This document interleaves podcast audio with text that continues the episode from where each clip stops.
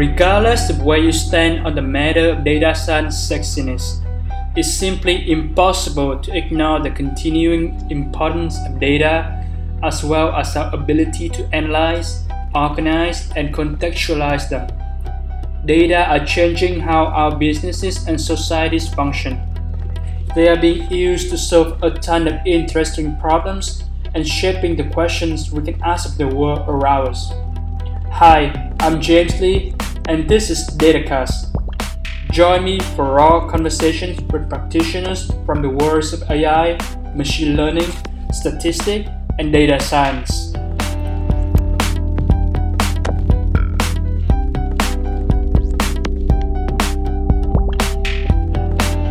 Hey everyone, welcome to new interview in Datacast, and today I have the pleasure to be on a call with William Pienaar. William is the creator of Feast, a feature store for machine learning. Feast is an open source project that William developed while leading the machine learning platform team at Gojek, the Indonesian ride-hailing startup. In a previous life, he founded and sold a networking startup and also worked on industrial data system. So, William, welcome to the show. Hey, James. Thanks for having me on the Datacast. Fabulous. By way of introduction, I believe you are South African and did your undergrad degree in uh, engineering at the Stellenbosch University in the early 2010s. So, can you share briefly about your upbringing as well as your college experience? Yeah, I'm a South African. Grew up in Cape Town. Went to university in Stellenbosch, small student town. Studied mechatronic engineering.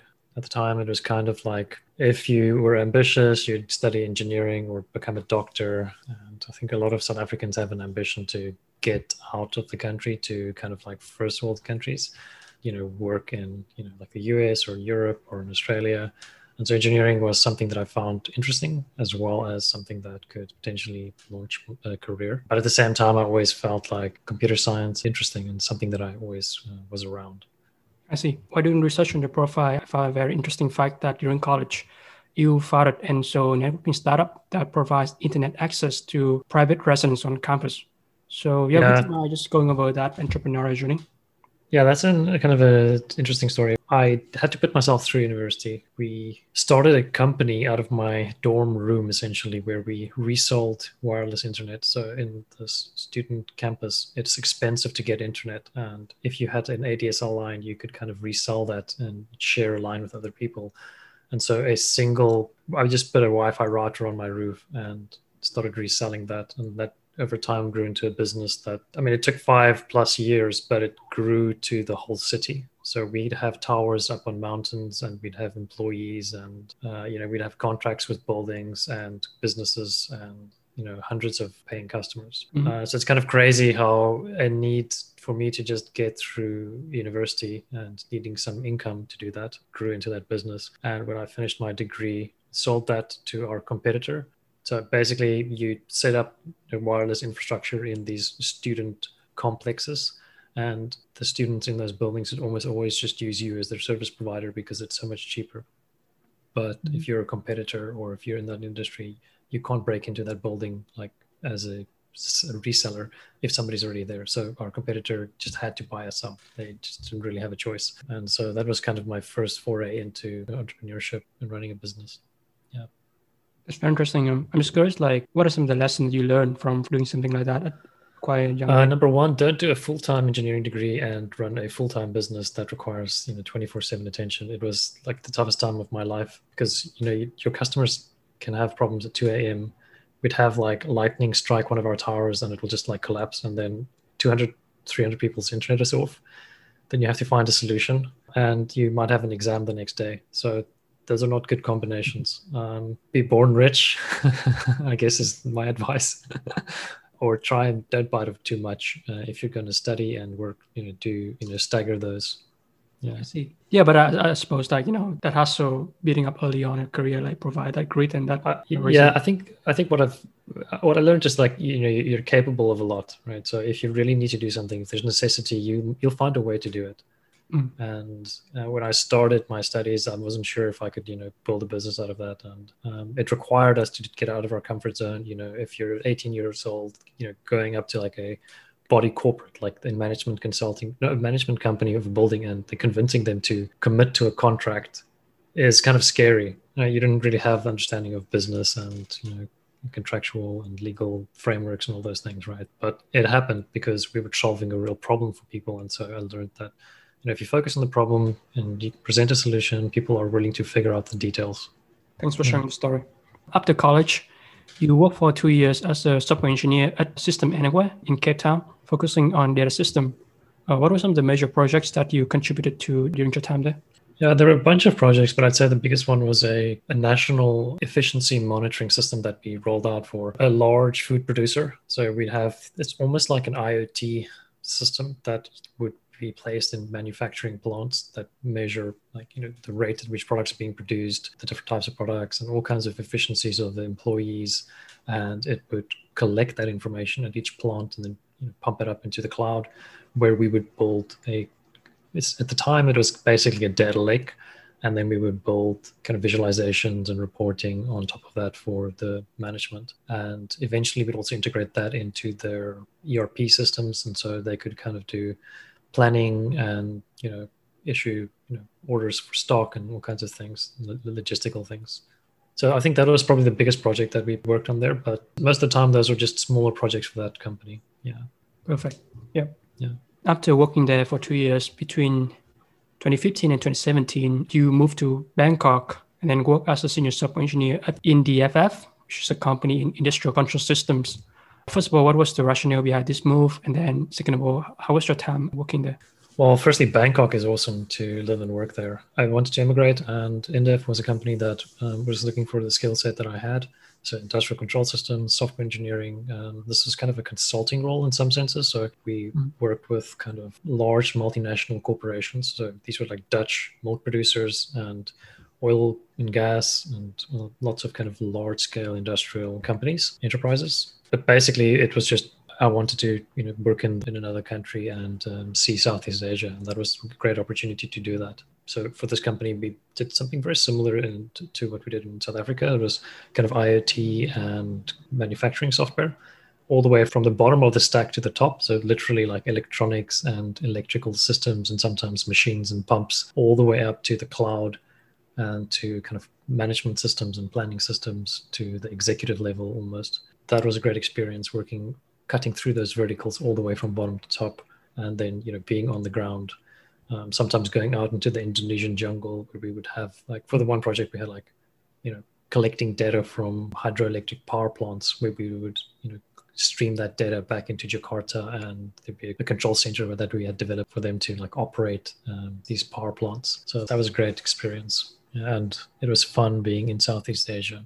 I see. Well, for both of this role and the, the previous role you work on, you said IoT related projects, industry data system. I'm just curious, like, what are some of the unique challenges do you think that this medical has compared to like other, say, industry, for example? Yeah, if you think about it, these are mostly traditional uh, companies that are in, in, industrial. They have existing plants or uh, machinery, and they digitize that, right? That's why they bring you, and you're kind of like bringing modern technology to them. And so it's always the integration points that are the problem. Like, there's no connectivity. There's no you know way for you to bolt on what you've developed. There's no documentation. It's just you, have got 30 year old dated machinery that you suddenly have to you know turn into something that's producing modern data points. If you, you just have a pump and you need to measure its speed, how do you do that? How do you measure the, the volumetric throughputs and things like that?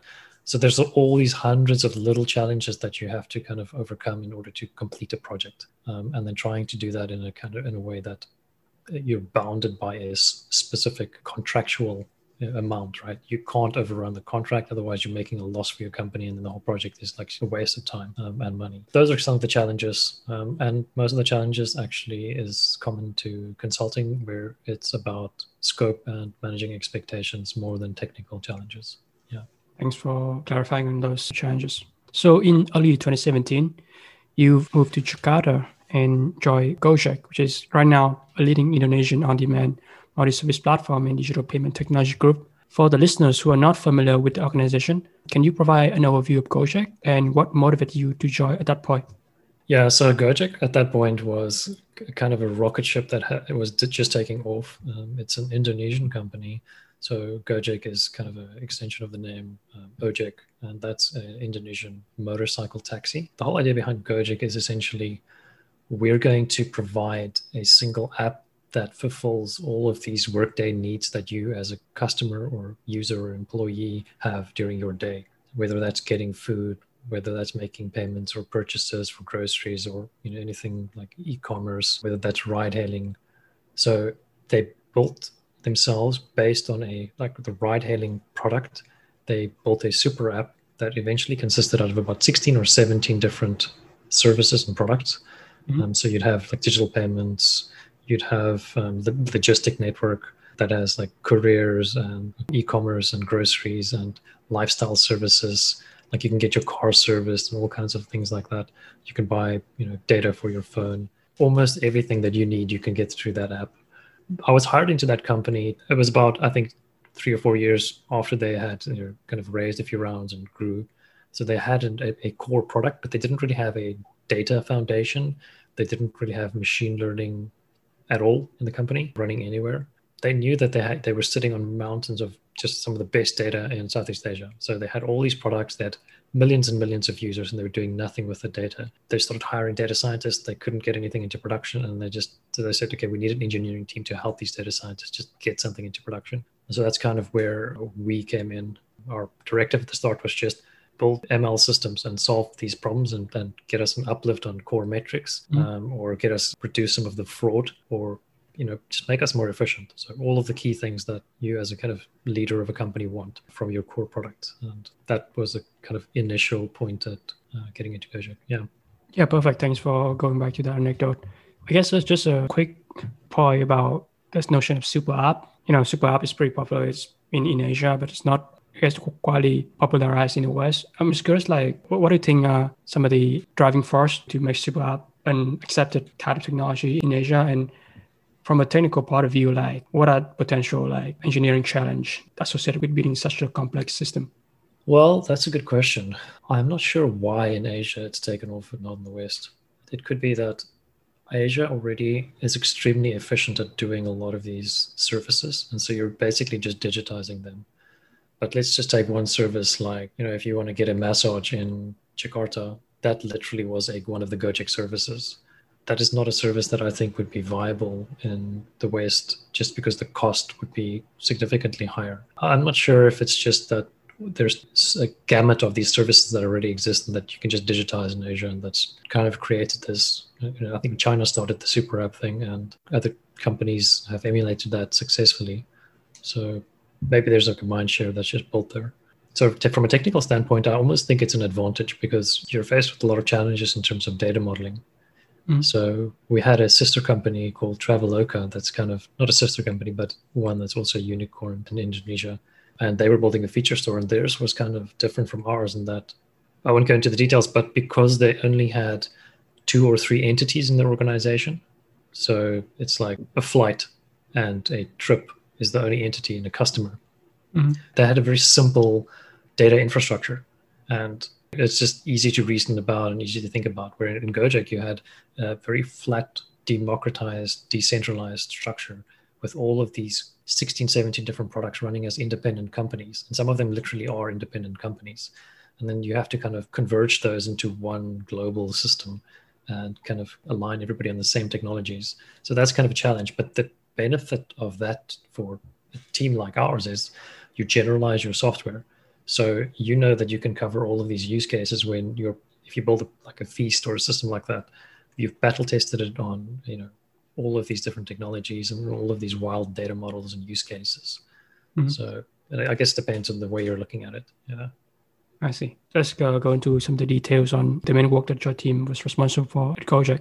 So you led the data science platform team and developed machine learning platform that supports such a wide variety of models for very large scale requests every month you know, during the research of this conversation, also found a very interesting and, and detailed blog series on the Gojek website on the machine learning platform.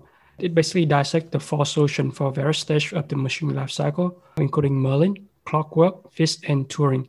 So could you mind just quickly walking through some of these solutions at a high level?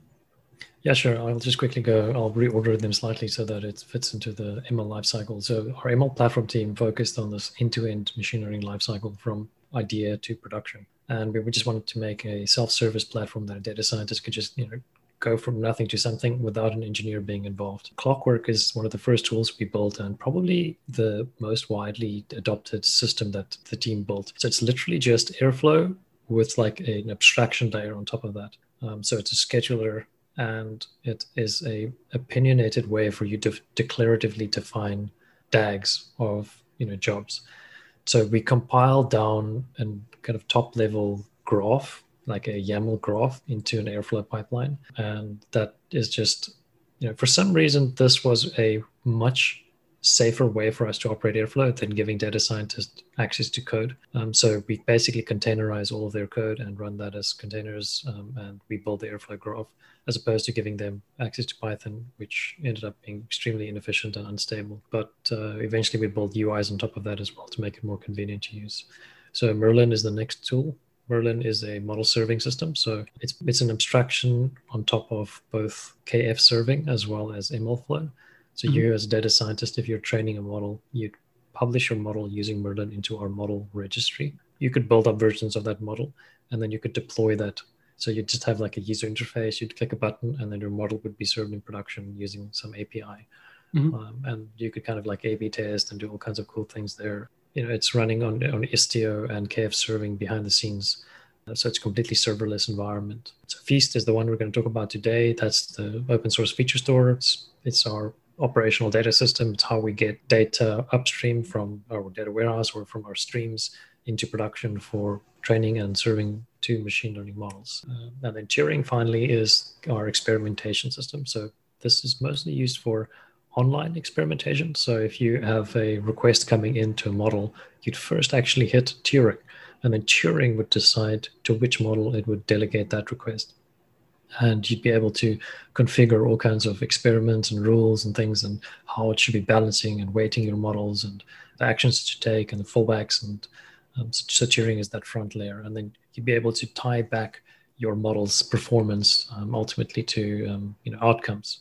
So if a driver successfully completes a trip with the customer it's a positive outcome and your model gets you know some points. And otherwise it you know doesn't get points and then you can compare and contrast at the end of the day yeah, thanks for really going through some of those details on these different, I guess, component of the whole platform that your team built out at Gojek. I guess I'm just curious, like how long does it take to come up from the initial idea of this design then all the way into the finish line?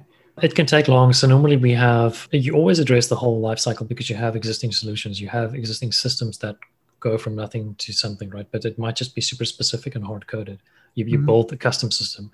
And then when you build that system, you realize this specific component is reusable and it's also one that takes a lot of time. So the next time you want to build that into an ML system, you don't want to rebuild that component. You want to have a product there that, you know, you can reuse over and over. So we, for Merlin, Clockwork, Feast, and Turing, I'd say those are all multi-month efforts. The fastest one to develop was probably Clockwork. Mm-hmm. Um, but the other three are, you know, large scale projects yeah, that took multiple months, and I mean, Feast is still ongoing. So, yeah. I suppose. By the way, Merlin is open source. Um, I'm not sure if they've updated their docs, but I can link, uh, you know, your listeners to the project if they're interested in that. Definitely. Considering that this is like an internal platform, I suppose your team have to interface a lot with uh, data scientists and uh, data engineers within Gojek. Yeah, so we're basically that bridge between the data scientists and engineers. So they come to us, the data scientists and data engineers, create data, create models, serve them, and then we are the ones that connect them to kind of the production engineering backend, like the actual product. Mm-hmm. Yeah. Perfect. Yeah. And uh, okay, so let's talk about that aspect uh, a little bit further. In one of your talk at the CloudNext 2018, you discussed like the four concrete lessons that you learned from from scaling machining at Gojek and Google Cloud, specifically with regard to you know this platform. Can you you know recap some of those lessons and the equivalent platform design you know, to meet the scaling requirements at Gojek? Yeah, so I had to look at those points again just to kind of refresh my memory. So the one was, you know, let the data come to you. Features should be free. You shouldn't break abstraction, and you should pre-compute everything. I thought about those a bit. My thinking have changed, has changed a little bit, but I can kind of go through them. Mm-hmm. One of the big problems we had when we started at Gojek was that we didn't really have a data foundation. We didn't. It was, you know, people would be connecting straight to like production databases. If you want to do ML and especially operational ML at scale, you need to have a proper data foundation before you do anything. Unfortunately, a lot of data scientists are being roped into doing that work today, so they're being turned into data engineers. But hopefully, in the future, this is just a solved problem at most companies. But one is you need a data foundation that is unified across your kind of uh, like eventing and historical you know, environments. Um, secondly, it should not be a you know, your feature should be free. You shouldn't be struggling with the creation or the publishing of features, and ideally, you should be able to reuse features when they're created by other teams. You should avoid breaking abstraction. I think this is a key one for us. We have an API first kind of approach, but uh, this one I'll change a little bit.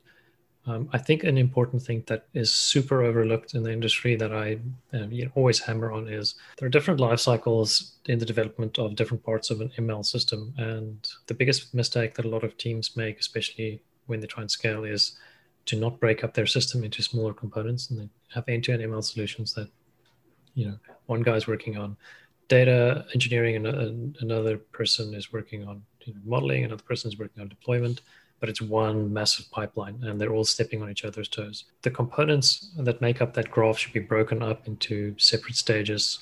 Um, that's where feature stores come in. That's where Merlin or MLflow comes in. That's where CI/CD systems come in. So I think that don't break abstraction should be you know modularize your your workflows, and then finally just pre-compute everything. I think this is one that a lot of people think it's cool to kind of like have real-time systems that are always being updated, on the fly retraining, all that stuff. But it's much better to just pre-compute everything and um, do everything in batch. If that's you know serving data or if that's serving models, easier to track, easier to fall back, easier to measure the performance, and just easier to reason about. Yeah. I see. Do you mention right now you have some you already updated some of those lessons? Are they still? Yeah, so I'm saying uh, the don't break abstraction one I, I kind of changed into kind of modularize your mm-hmm. workflows. Mm-hmm. So I think that one is a little bit tweaked. Uh, so that's the only change I'd make. Yeah. Just clarify when you say don't break abstraction, you mean?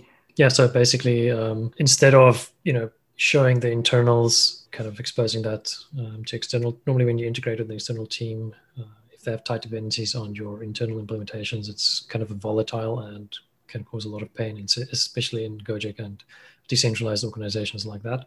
So mm-hmm. I've changed that one to kind of you know refocus it a little bit into you know more the data science workflows which is just decouple your process into various stages. Yeah. Thanks a lot for clarifying on some of these ideas. Continuing on some of these talks that you talk about, you know, when during your experience scaling platforms at Gojek, your team actually relied a lot on Kubeflow in order to make some of this requirement. You know, in your talk at KubeCon 2019, you discuss some of the benefits of doing machining on Kubernetes, including Varustage, considering things like experimentation, orchestration, economy of scale, workloads, feature stores, rapid expansion, and traceability. You know, what are some of the key design components that your team made in order to incorporate Kubeflow pipelines into the existing ML platform within Gojek at that time? Yeah, this is a great question. Actually, this was a lot easier than we thought. Kubeflow is you know it's not super trivial to deploy but once it's deployed and running it's very easy to integrate. So we already had clockwork running but we were running into a lot of problems and we didn't realize it at the time but kubeflow actually solved those problems by being a purpose-built machine learning system. So this almost resonates to me more with the kind of like database versus feature store analogy where airflow is built for data pipelines and certain design decisions that they made that make it hard to build ML pipelines, where Kubeflow solves those problems by being built for ML pipelines. Mm-hmm. Um, so basically, we'd write at the time originally, let's say model training pipelines in Airflow, but you could not do things like parameterize an Airflow pipeline. And Airflow pipelines are time based. So let's say you change the code, then all your historical um, runs are suddenly invalid so the unique ID of a run is the time. It's not an instance of that pipeline. Where with Kubeflow, you can do all of these things. So you can have the template for a pipeline. You can create instances of that pipeline. It's not tied to a specific date and time. It cannot really be rerun. Like you can create a new instance, but you can't rerun like you know the 7th of jan 2021 and so a lot of the kind of use cases that we had were focused on how can we rapidly experiment with a lot of different pipelines and create like 50 instances with different parameters and just try them out and kubeflow allowed us to do that. So all we had to do was instead of using airflow for a specific stage in our workflow we just use kubeflow and we triggered the pipeline and the output of that went back into our production environment. And that was it. It was pretty easy to yeah. Fabulous. I guess another one that i'm pretty curious about is how a lot of the choice of tools that that, that your team used was pretty much tied in with google cloud right? From like bigquery to bigtable and things like that. You know i'm just curious like what are some of the reasons that you know gojek you know decided to partner with gcp and that's a great question. That decision was made before i joined the team so i it's a mystery. Nobody really knows but at a certain scale you just can't you can move a company of that scale but it you know, at no point did we feel like the push was worth it to go to Amazon or to any other cloud provider. We were very happy with the tooling that Google provided us and gave us a lot of extra attention because we were, I think, one of the largest clients in Southeast Asia. Mm-hmm. So basically, we were limited to the stack that Google provided us, but we were happy with that stack. So I guess that's as close an answer I can give you. well, if I guess really relevant to that point, right? Let's just switch gear and, and discuss feature stores. You are most well known for creating Feast, which is an open source feature store that bridges the gap between data and models. And in fact, I'll explain in the lunch article in collaboration with Google Cloud back in January 2019. The initial goal of Feast was to solve a set of common challenges facing engineering teams by becoming an open, extensible, unified platform for feature storage. So, like, just going back to that part, like, could you mind unpacking some of those challenges and sort of the capabilities of Feast 0.1 to address some of those challenges? Yeah, so one of the things we realized was that when we looked at our whole end-to-end ML lifecycle and that we were really spending a lot of time on feature engineering and getting features into production and there was a lot of duplication of features. Basically, it was just a big mess. All these data scientists were just duplicating code and not tracking anything. There's no structure, no lineage, no versioning or any of that. So we set about to build a feature store or we knew that you know Michelangelo team had built something of this kind and they'd solve these problems, and so we knew we wanted to build something like that to address this problem. And so we kind of researched this and developed this with Google. Um, so Google Cloud, well, Google is one of our investors, and so we collaborated with the engineering teams at Google Cloud on this. So the core problems at the time that we highlighted were features were not being reused. So there's a lot of duplication. The definitions of features varied. So you know, you have the same definition twice, or it would be ambiguous what a definition of a feature was. So, you know, somebody could say, like, what's the conversion rate? And to one person, that's, you know, how many orders um, are successful. You know, if you make a booking and the booking is completed in a successful state, that's a conversion. But is that booking for a ride hailing trip? Is it for all trips in the company? Is it for uh, digital payments or is that for there's so many different definitions depending on who you're talking to you want to kind of standardize that the third problem was it's hard to serve up to date features. This is mostly about getting into production. So feature stores are meant to bridge the gap between your data and especially the kind of offline development work and world and into the machine learning world. And if you're a data scientist, the feature store provides that way, way in which you can publish data or connect data into the operational and production side. Then you as a consumer on that other side can train a model and serve a model on that production quality data. And so it sits on that intersection, that kind of boundary between those two worlds in ML and data, between offline and online. It was hard to serve features in, in kind of the production environment prior to a feature store. So prior to a feature store, you'd have to like data scientists come up to you and say, I need to have production infrastructure and you need, need to provision like a Redis or Redis cluster. You need to set up all the infrastructure around that. You'd have to dedicate a person to manage that need to have playbooks and all kinds of you know there's just a lot of work and it's very custom mm-hmm. so feature store basically takes a big problem space which is how can i publish features and how can i consume features and makes a service out of that it's like features as a service mm-hmm. essentially and then you don't nobody has to continually deploy data infrastructure just to serve features mm-hmm. and then the final problem was just an inconsistency between training and serving and this was actually a big one so you'd have data scientists creating like training pipelines, like I said, monolithic, right? So they do like transformations of batch data and then train a model, but it's all Python. Then in production, there's the model, right? The model makes it into production somehow, but none of the transformations are there. And so they'd have like Golang or Java or Clojure or something else doing those same transformations, but in a different way, right? And so the model would see slightly different data and you'd never be able to detect that, but you'd see it in your metrics. Like you'd know that you know the performance is not nearly as good as it was in, in training. And so those are the kind of things that we wanted to address with Feast. Mm-hmm. So we built Feast. It was, you know, we launched it. We made some decisions like we would not pick up the transformations within Feast. So that's also one of the big problems that data science face with, just transforming data. But we felt like there was enough upstream systems and existing tooling in the space for them to deal with transformations. So we kind of descoped that. So Feast is, when we launched it, kind of addressed all of these four problems, But the one that we didn't really fully address was the feature reuse one. So mm. one of the things that we re- thought would be you know obvious is like you can publish features to Feast, and people will just start reusing it. You just go to the feature store and just pick the ones you want, and you can just train your model. But it turns out that there's still a large trust factor there. You know, if you don't make it super clear exactly what you are consuming and using in your model, then data scientists tend to want to kind of publish their own data or fork upstream code and publish that into Feast. And so we had good penetration of feature reuse and Feast was successful at that, but it wasn't as high as we had thought.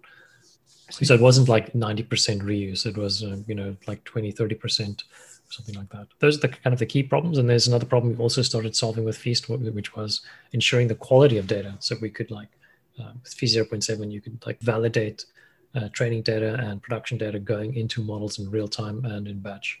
Um, so that's something that we're really focused on right now as well for Feast. And we see that as like a big problem in, in, the current operational ML systems. I see. Yeah. Feature reuse and uh, data quality. Those two big. Yep. I guess another one I'm very curious. So this project has been developed in-house in, in Gojek and you also partner with GCP for the help.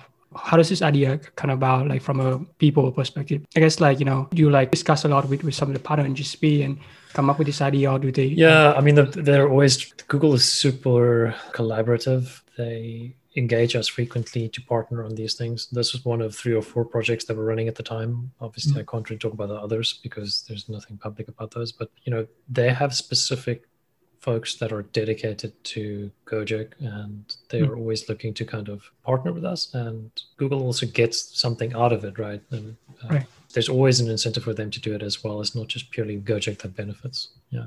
That was back in early 2019. Over the past two years or so, there have been incremental improvements to Feast, various things from you know rollout to more teams, decentralized serving, feature sets, point time correctness, you know, spacing, feature visualization, feature validation, and much more. Also, is also an open source project with multiple organizations and people contributing. As a core maintainer and creator of the project, how do you prioritize product roadmap while developing an open source project? Yeah, so prioritizing a roadmap can always be tricky because everybody wants something different. We've pushed out a lot of you know functionality that people have wanted, but at the end of the day, you need to look at kind of what your product vision is and whether that solves a problem or the problems that a specific group is that you're targeting. When we started, we were kind of very focused on solving features as a service for platform teams like ours, like machine learning platform teams. You want to deploy a feature store you want to operate that and you know solve the needs of all your data scientists wanting to get into production. So we collect you know we frequently survey our users inside of gojek. And when we started you know with the open source project we would frequently speak to our users and customers and figure out what their pain points were. Try and not bite off too much which is something we were guilty of at some point you know trying to do too much. You know figuring out their pain points. And then we were often informed by our internal you know, fires that we were fighting um, in Gojek. Um, so it's an open source project, but you slant and bias towards the problems that you as a team have because we also operate the system and we have our own users. Those would often be weighted slightly more than the external community at the start. But you know, as time grew on and things stabilized internally, just you know kind of like a democratic process where we looked at both internal and external needs of users, um, and then we would just kind of prioritize and see which ones would be the most impactful. Yeah. I see. So just another question about the community perspective of building an open source project. I noticed that Feast has dedicated wiki, Slack channels, and website and documentation. I guess that over the years, what are some of the steps that you commit to in order to grow the list of contributors, right? Yeah, that's interesting because when you start, you don't really know how to do that. I guess we kind of just emulated other projects. You know, if you put up your code, you slap on a license, start adding docs, add a website, there people expect certain things from a project and you know you have to provide what they expect. The project has to have a certain hygiene. Naturally you know going to doing talks this one i'm doing right now and having a slack channel i think they're all very important in growing community. Probably the most important thing that we did was having rfcs so we would design specific functionality share that with the community get their feedback take their feedback respond to them engage with them especially if they're making issues on github try and respond to them yeah, just grew from there. Perfect. Yeah. Most recently, you wrote this blog post called um, "A State of Feast" back in October. It identifies some of the lessons that you learned as well as the future of Feast as a lightweight modular feature store. Can you dissect some of the key points from that post and uh, what can we expect to see more of Feast in 2021? Yeah, so that post, I kind of had a lot of things going on in that post. So let me just dive into some of the key lessons we learned. So one was like Feast requires a little bit too much infrastructure. It's kind of like a big system to deploy. Um, Feast was kind of monolithic, Feast 0.7.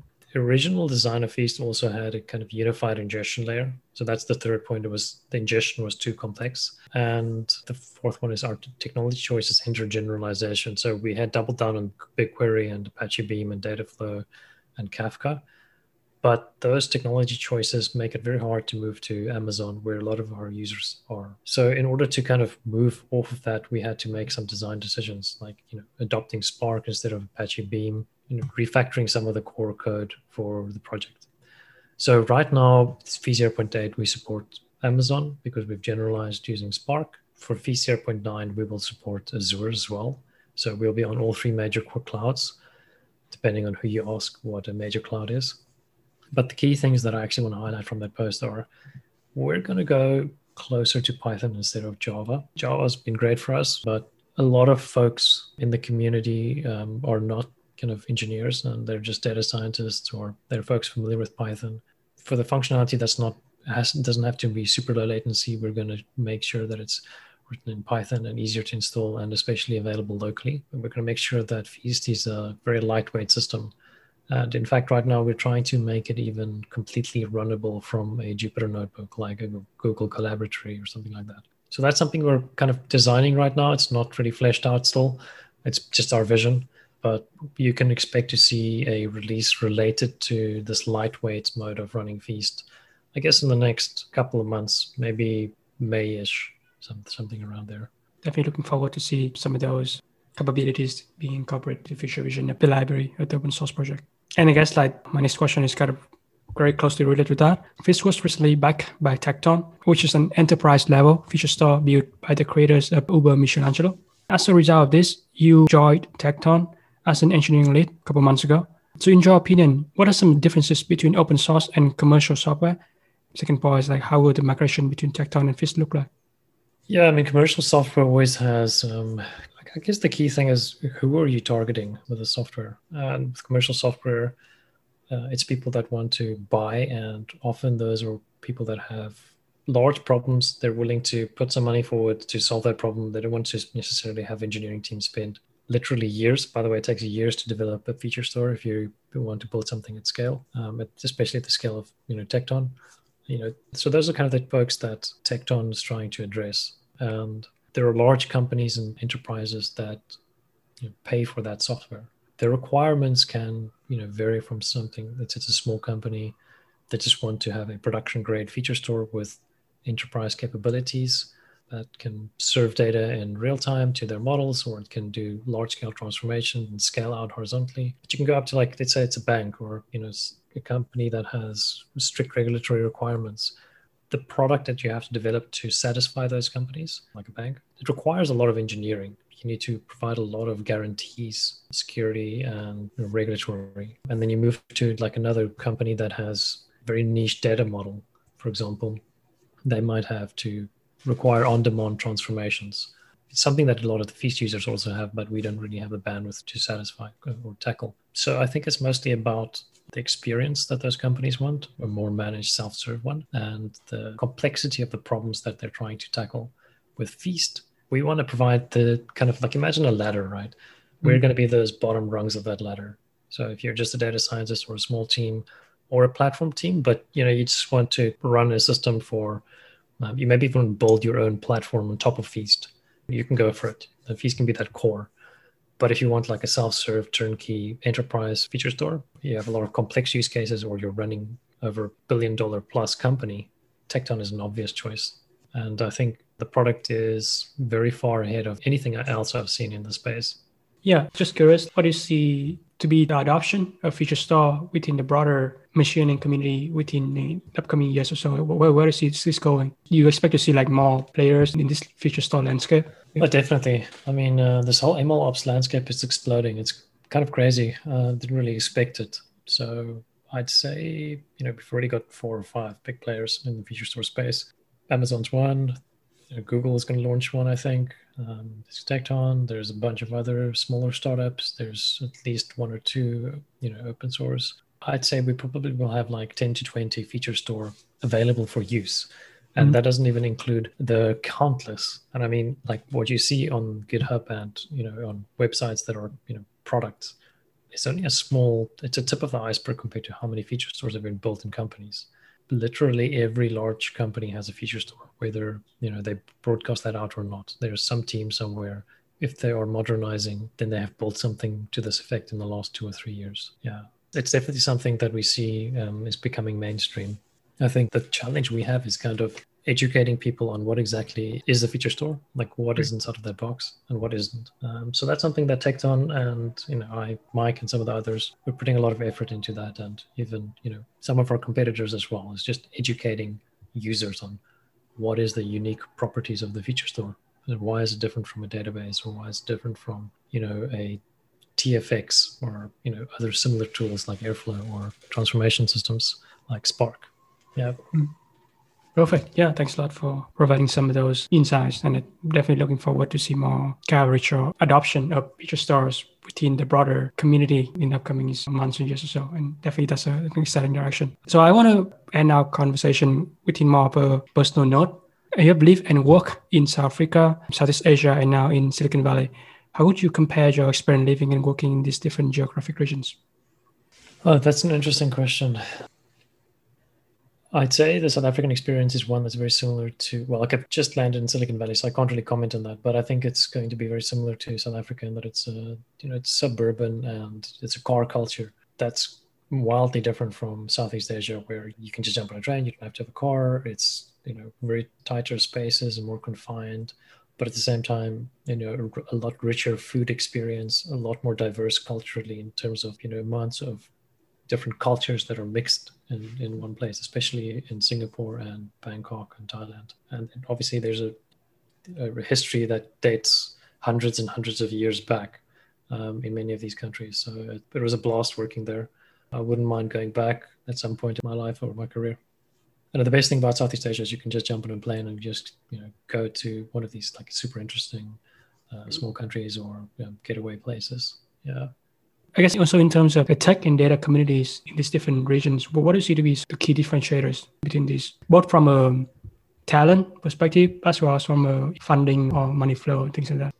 Well, it's clear that funding right now is not a problem anywhere in the world anymore. Obviously, the US is always the highest, but if you just look at the amount of funding that startups in Asia are getting now, it's getting up there. So there's definitely a lot of funding there. Overall, it's extremely rare for a feast like system to be built in Southeast Asia. I wouldn't say it's a fluke, but it's not something that I've seen a lot. So most Southeast Asian companies are still focused on implementing solutions and not really building products so you don't really see a lot of, let's say, an Envoy or something like that being developed in Southeast Asia. A non-vendor like Lyft producing a open source project that becomes a, a like an industrial standard. Um, it's extremely rare for that to happen. The competence is there, but the companies are not being run in that fashion. Um, so the engineers are not being allowed to do that, and you know, for better or worse, that's the way they've chosen to to operate things.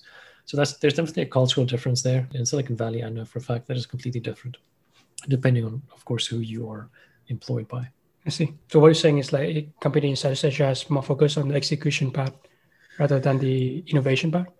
If you operate a business in Southeast Asia or if you work for a company that's operating business, they'll focus on the business as the primary focus and so if you have like a, a, online travel agency, they'll focus on the travel aspect and they won't focus on the technology and becoming a tech company, mm-hmm. right? So basically, like Amazon started with online books, and then they don't resemble what they are today, what they were like 20 years ago, right? Because they're almost even being seen as a technology company. But the Southeast Asian companies stay focused on their core business and they don't ever become technology companies really. It always seems a cost center. Not always, but for the most part. Very interesting insight. Well, um, at this point of our conversation, I want to move to the final closing segment, in which I'm going to ask you three rapid fire questions and then can just give the quick answers for the listeners. Number one, name three people in the broader machine learning data engineering universe whose work you admire. Uh, with rapid fire, but I, need to think about this one a little bit. Definitely, David Aronchick is one that I admire. Um, he's been a very vocal um, person on the whole ML space. He's involved in Kubeflow. He's been involved in Google AI platform. He's over at Microsoft right now. He's an advisor to Tekton as well. Um, full disclaimer, but um, somebody that I admire.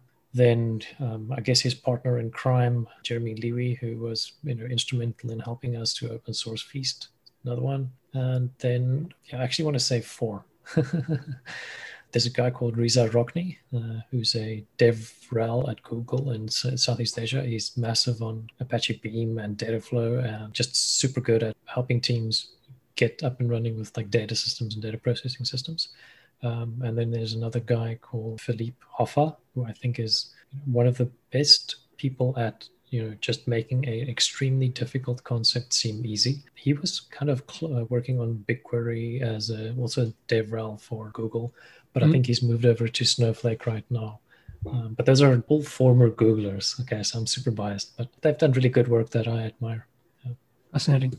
I'll be sure to include all those profiles in, in the show notes so people can check them out. Yeah. Number two, uh, what is one book that you would recommend for people who want to develop a better engineering mindset? Uh, this is a tricky one. I think I don't really have a good one for engineering mindset.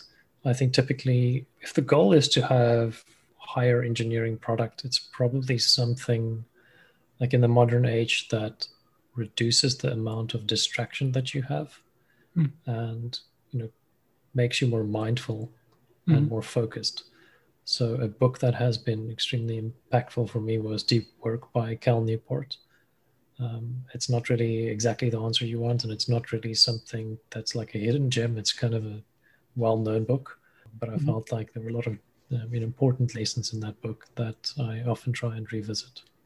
Yeah. Oh yeah, I mean that's definitely a, a very sound answers. I mean, like Cal Newport, he's also like a computer science professor, so he yeah. his perspective are very applicable to a lot of engineering and like technical broader audience as well, right? Yeah. Number three, imagine that you can send out a single tweet to all the aspiring platform engineers on Twitter. What could you tweet about? I just say take it easy. Don't take yourself too seriously. Just chill out. yeah, fabulous. So, well, I'm, I think that's a great way to end our conversation. I really enjoy talking with you today, learning about your journey from starting a startup in college to working in industrial data system to moving to Southeast Asia and developing scalable machining platform for one of the biggest unicorn in the space to some of the very interesting work with Feast and the future of Feature Store and currently some of the work that you are working on for Tekton. I'll be sure to include all the links, the resources and talks and blog posts and GitHub repo that you mentioned in the show notes. So listeners can have a chance to check it out and learn more about this movement of bringing Feature Store to the real world. So yeah, I uh, really enjoyed our chat and hope you have a great rest of your evening. Thanks for having me, James. It's a pleasure. Well, that's the wrap for another episode of Datacast. Hopefully, you have learned something insightful and interesting from my guest today. You can read the show notes from the podcast website at datacast.simplecast.fm. If you want to get instant updates when a new episode is released, either follow me on Twitter or subscribe to my newsletter on my website jameskle.com. It is my greatest pleasure that you listen to this podcast and take advantage of the data revolution coming upon us. Goodbye for now.